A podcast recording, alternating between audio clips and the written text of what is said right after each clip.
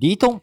ソッシーのラジオ歴史小話。じゃがじゃがじゃがじゃがじゃが思わずシェアしたくなる歴史の話。さあ前回からこのアレックスアレクサンドロス大王が、うん。神まくりだね、うん。アレクサンドロスっていう時もあればアレクサンでもアレクサンドロスはアレクサンドロスアレクサンドロスはいやはい。別にそれはなんて発音するかっていう話だから、あのギリシャ読みだとアレクサンドロス、うん。で英語読みだとアレクサンダーサンダーか。そういうことだから、例えばムン・ジェインさん。うんうんって、あのー韓国の大統領のムン・ジェインさんを僕らはムン・ジェインって読むけど、うん。文在寅って読んでもいいわけじゃない？日本語読みすると、うん。むあの文在寅。まあだから一番わかりやすいのは習近平だね。シー・ジンピン、はいはいはい。シー・ジンピンって中国語では読むけど、うんあの日本語では習近平って発音するじゃない、まあ、しますね。それとアレクサンドロスアレクサンダーってのは似たような話ではい。例えば他にも有名なところで言ったら、うん。あのーフィリップうん。とフィリッポスあとか。あそっかそっか。ギリシャ語読み。フィリペとかっていう。え？フィリフェフェリペ。フェリペ。かフィリペ。スペインスペイン語だとフェリペだし、はいはい。えーイギリスだと英語だとうん。フィリップだし、うんうんうんとあとカール大帝もそうだよね、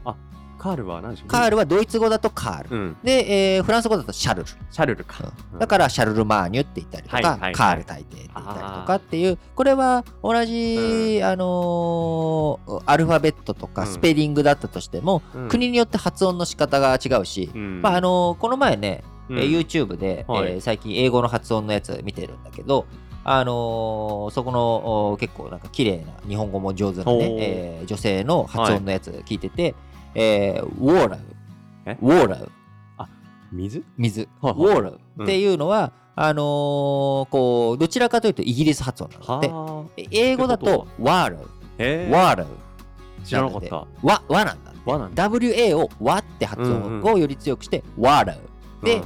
えー、と A と E の間の T はうん。D に、母音に挟まった T は D に発音が変わるから、うん。ワーラーっていうのが、へあのアメリカ英語なんですよ、だから同じ英語の中でも、まあ、発音の仕方が違うし、まあ、僕らも、おうん。日本語の中でもイントネーションがうん違うことあるじまあありますね。だからエセ関西弁を使うと僕が あのイントネーションがおかしいから、うん。うん。全然変に聞こえるっていう、そういうのと同じようにあのーまあ、アレクサンダー大王の話でね、そうです。こんなちょっと来ちゃったけど今日の主役は違うのよ。違いますよ。今日の主役は前回最後に出てきたセレウコスさん。セレウコスさん。このアレクサンダー大王の、お作った大帝国、うんこれを誰が継承するんだと。いやー僕ね一個やっぱりでも疑問に思ったんですけどそそのアレクサンダー大王うん。アレクサンドロス。どっちでもいいよ。すごい領領土広かったじゃないですか。だからまあ決して一人まあ彼の力もすごいけどやっぱ部下というか武将たちたくさんいた。でその一人一人結構やっぱり力があったはず。そうそうそうだから前回あの話をした通り、うん。織田信長の下にね、はい。明智光秀とか、あのーまあ、明智光秀花を起こした人だけど、明智光秀豊臣秀吉柴田勝家丹羽長秀とか、まあ、有名なねその、うん。こうゲームの、はい。えー織田信長の野望なんかでは こう数値がすごい高い人物たちが織田の部下たちにはいるわけで、うん。やっぱそれは当然ねアレクサンドロス大王、えー世界征服うん。していく過程においては彼の下で活躍した、うん。こう部下たちがいっぱいいるわけ。で、うん。でもその部下たちがこうね、えーその重しが抜けるというかトップがいなくなった時に、うん。じゃあ誰が一番なんだっていうことにやっぱりなってっちゃう、うん。そこに血統とかねこう信頼できる人とか、うん。あこの人はやっぱりえー自分のお上司としておかしくないなっていう人たちがいればいいんだけど、はいなかなかそうもねいかないっていうのが人間社会。うん。でセレオコスさんうん。今回出てくる、はい。うー前回最後にも言った通り、まあ、最大のね、うん。範囲をおせしめ取った男なんですが、はい。この人実は大して有名じゃなかったんですよ。え？アレキサンダー大王。そうなんですのかえーアレキサンダー大王が死んだタイミングだと、まだまだ小さいというかほとんど記録にもアレキサンダー大王がうん。あ死ぬ前は、はいほとんど記録に残っていないような人登物だった。場してたの本当ごくわずか。ごくわずか。ごくわずかしかだから影が薄かったわけ。まあだから地味キャみたいな感じ。あもうそう陰キャ地味キャ、うん。あの歴史をね実際、はい。彼の性格がどうだったか知らんよ。うんうん知らんけど歴史書からするとおーいきなりなんだ高校デビューじゃないけど、うんうんあのー死後デビュー。アレクサンドロス大王が死んだら 急に出てきたみたいな、はいえーでもなんかポットででその武将たちみんな力強い中でなんで彼が最強なまあ大きい、ね、領土をね。領土をね意味がちょっとわからないですよそう。ね。で彼が何をしたかっていうと、うん。まず、まあ、みんなほ自分より上の人たちがいるよね,、うん。ね。の自分の上の人たちの中で、え2番手3番手ポジションにずっといたの、うんうん。ほだからあこの人があー自分にとっての上司だなと、この人頑張ってほしいっううんていうふうに自分がトップトップじゃなくて実は2番手3番手に常に位置づいていた。うんうん。あのー前回えー最初に出てきた大貴族さん、はい。名前出さなかったけど、うんあのー僕も名前ちゃんと覚えてないんだけどあのーなんだたくさんいるからね。そうたくさんいるから、うんえー、と名前なんだったっけな？はい。ベルディッカス。ベルッカス？ベルディッカス。ほだってなんか、うん。まああのー覚えてもらう必要ないんだけど、うんこの貴族が最初に、えーそのアレクサンダー大王の子供が生まれてはい。男の子だった、う、うん。で帝国の摂政として、えー権力を握っていくあでこの人の下にえーセレウコスさんついて、えー最初言うこと聞いてたんだけど、うん。この人やっぱりうん。あんまり大したことないなってなって他の部下たちと一緒にその人を暗殺してでその後有力になっていった別の人、はい。この人の下につくと。でその人の下についたんだけど、はい。下についてバビロンっていう大都市、うんうん。この大都市の、まあ、知事やっていいよと、俺の部下として、まあ、首都のの首都の管理していいよぐらいの、まあそんなあれだよね、今だって言ったら、まあ、ニューヨーク知事にうん。なる。二億市長知事知知事。首首相でも知事でもどっちでもいい。ようんうんうん。あのー要はそれぐらいのはい。すごい経済的に重要なところ。はいはいはい。でかつうーなんでしょう、うん。政治的にもね、うん。えー重要な場所をこう持っていいよと、まあ任せる。任せるよと。うん。いう、まあ、こういったあポジションをセレウコスさん、えーまあ、裏切ったといえば裏切ったその大貴族、うん裏切った後の有力な将軍の下について、うん。えー地位をポストを確立する。なるほど。でその次2番手ポジションで一生懸命やっていて、えー他にもまあ、あの自分がついたボス以外にも、うん。はい。そのボスの敵対者がいたりするんだはよな、あはあはでそのボスとが敵対者と戦って頑張るわけだよ、ほう。セレオコス。ほう。ほ頑張って、えーそこからそこら辺からどんどん頭角を出していくうんだけど、うんうんうんついにそのボスがはい。敵対してたライバルを倒した、ほ領土が広くなった。う確かに。すると？するとセレウコスの存在が世に知らしめられる。邪魔になってくるんだよね。そのボスからしたら。ボスからしたら。あら。こいつ自分にその目目が向いてなんですかね。あの明智光秀になるんじゃないかなって思われるわけよ、あーこいつ。もしかしたら。まあ明智光秀当時生まれても かけらもないけれども。うんまあ僕らの世界史とか日本史の歴史の知識でいくと、はい。まあ明智光秀にこいつなるんじゃないか。なるほど。っていうとかあーまあ疎ましく思うわけよ。そうですね。例えば今リートンとソッシーは仲良くやってるけれども、うん。そのうちソッシーがうん。なんかどんどんどんどん力つけてきて、うん。こうおいリートンのためにちょっとこれやっといてやったよみたいな感じで来られたらはなんだこいつみたいなね、うん。うんなってくじゃん。なってきます。なってくじゃんだからその、セレウコスからあーセレウコスの上司ボスからしても、うん。あこれやっときました。あこれでも任せてください。僕やっといたんでって言って、まあ敵を倒すライバルを倒すまではあーよくやってくれたありがとう。確かに。ででも僕らがね僕らだって上り詰めたらうん。俺のおかげでだったのにこいつ偉そうにみたいなね、うん。ああ感じに一人で何やってんだ。何やってんだ。はあ。ってなってついにお？セレウコスがはい。身の危険を感じるという状態になってってセレウコスははい。エジプトに脱出逃げる。もう気の身気のまま。ああこのままだと俺殺されてまう。バビロンにまあいた。て。そう、まあ、今のイラクかな、うんイラクか。イラク。はい。そこからエジプトに。エジプトに脱出逃げて、うん。えーそのエジプトにはそのボスのはい。ライバルとして、うんライバルの一人としてプトレマイオス。あの後々はい。クレオパトラの、うん。おーご先祖様だな。はあはあはクレオパトラのご先祖様のプトレマイオスさんがいて、うん。そのところに逃げ込むと。うんうん。で逃げ込んできてなんとかこうね、俺お前のためにもさはい。俺の元ボスうん。倒すから、プトレマイオスに対して。プトレマイオスに対して、うん。はでちょっと助けてくれと。あはあはあ。いうことでよし分かったと、うん。じゃあ俺の、えー兵隊ちょっと貸してあるわ、うん。っていうことで貸してもらってそこから再びうん。戦いに、ボスと戦う。ボス元ボスとね。元ボスか。元ボスと戦っていくっていう、まあ、こういった。うんなるほど。でその元ボスと、はい。お戦いに勝利し。おおさすがだな。そやっぱりだから戦争強かったんだろうね、うんうんうん。本当にだからそのディアドコイ戦争のきっかけとも言える、うん。アレクサンドロス大王の死んだ際に言ったと言われる最強の者がうん。帝国を継承せん、そっか。アレクサンドロスが生きてた時はもう本当にちょっとしか出てこなかっただから知名度じゃないんだよ、うん。だって一番有名人が天下を取れって言ってるわけじゃないじゃん、そうですね、うん。アレクサンドロス、うん。なんて言ってた？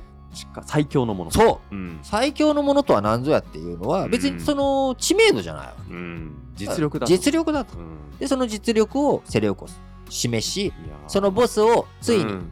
追い出した、は。追い出して自分のバビロニアうん。イラクに帰ってきた時にはい。これをもって、うん。まあ、一般的にはセレウコス朝シリアの成立となるほどな。言われるわけはい。です、そこでついにそれまでずっとナンバー2ナンバー3ポジションで、うん。えーボスの下にうん。ついてはい。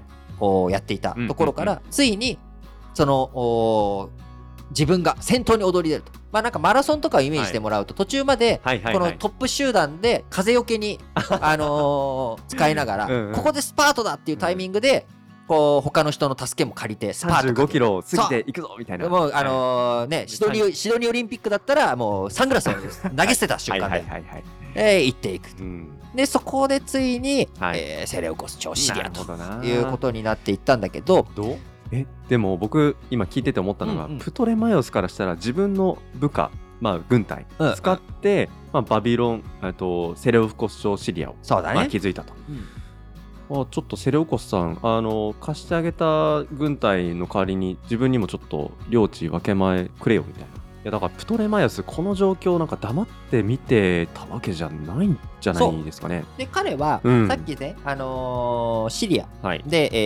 えーシリアとかバビロニアイラク。うん。で、こうセレウコスが調子乗り始めたっていうことを言ったじゃない、うん。で、あのーボスをはい。倒したって言ったんだけど、はい。き自分の元ボスを、うんその倒したのはあくまでもイラクとかシリアの範囲であって、はい。マケドニアとか他の領域にはその元ボスの領土っていうのは残ってるし元ボスはそのはいイラクとかでは負けちゃったけど、うんそれはセレウコスに引き渡さざるを得なくなっちゃったけど、うん。彼本人はまだ生きてるし、うん。勢力としても結構それなりに大きい領土まだ抑えてた。わけはあ、はあはあ、でなのでプトレマイオスはよしセレウコスよく頑張れ頑張れって言いながら、うんうんプトレマイオスもはい、エジプトからはい。東地中海、ここの辺りのその、はい。セレウコスの元ボスの土地を奪っていく、うん。うんもうさっきからずっと元ボス言ってるけど名前をアンティゴノスね。アンティゴノス。アンティゴノス。このアンティゴノスをプトレマイオスとセレウコスはうん。2人ともタッグを組んでしっかりとやってるから、はい。プトレマイオス的にははい。全然 OK だったわけ、ほうほうほうほうこうセレウコス調子どんどん乗れ乗れと、うんうんお前乗ってけ乗ってけ、俺もう東地中海で ウェイするから。っはいはいはい。ていう感じだった、いいぞやれやれ。やれやれ、うん。でもアンティゴノスとしては、はい。ちょっとこれは参ったなと。はあ。でもう、まあ、セレウコスはもともと確かに俺もちょっとねうん。こうやっちゃってたしあのセレウコスに対してあの領土をね、うん。奪おうとしたりとかしてたしもともと自分の領土じゃなくなっちゃってたわけよ。あの彼に任せてたから、うんうん。だからミーリもそんなに大きく変わってないけど、うん。プトレマイオスに取られそうになってる地域は、うん。今まで自分のミーリだったところだし地中海貿易のすごく大切なポイントだから、うん。これを奪われるわけにはいかないということで、うん。セレウコスアンティゴノスプトレマイオスが三者三様でこあー三つどうもえ。三つどもえっていうことで膠着状態になるわけです。ななるほどな。でその間にセレウコスは、えーインダス方面。はい。インド方面に進出していきながら勢力をそう東の方、うん。勢力をどんどん伸ばしていくということになり、えその後、はい。えーアンティゴノスといよいよついに完璧なねはい。戦い。こうアンティゴノスをぶっ潰す戦いをプトレマイオスとかとみんなで組んでうん。やり、はアンティゴノスはそこでつい。おしまいおしまいと。で敗れて負けて、うん。避けて散っちゃったわけよ。まあ命もそこで落とす。そこで。そう最後戦死ししちゃった。アンティゴノスではあついに、えーセレオコスが圧倒的な力を誇るとうん。いうことになってここまで来てはい。プトレマイオス、うん。ちょっとこいつうざくね？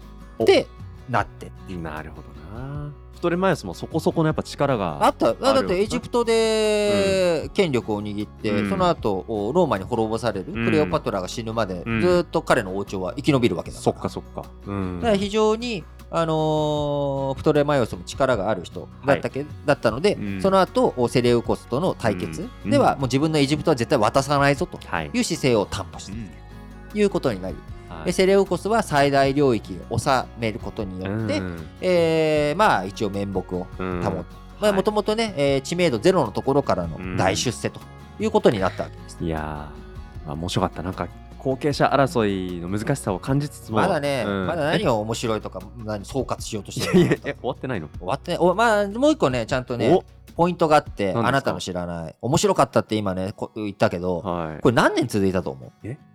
今、バーッと僕、年号も何も言わずに話してたけど、そうだ。何年間の話だったと思う？いや、せいぜい10年ぐらいの話なんじゃないですか？ね、僕もテンポよく歯切れよく言ったからね、うんそれぐらいだと思うでしょ、はい。20年ぐらいの話してます、うわー、2倍。2倍。もうだから20年ぐらいのやつを今、キュッと凝縮して、さらに教科書だと1行で終わってるから。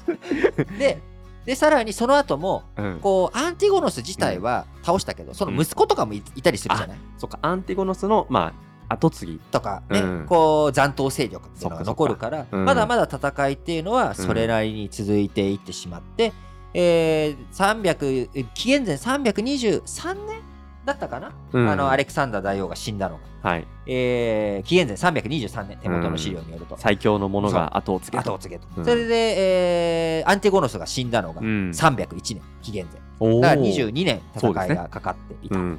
でさらにその後紀元前233年にはい。えーこういろんな他のうん勢力、プトレマイオス以外の勢力をはい。こう叩き潰していくっていうのを大体終わらせるのがうん。紀元前281年ほう。だから、アレクサンダーが死んでから、何年だ？40年以上おーで40年か。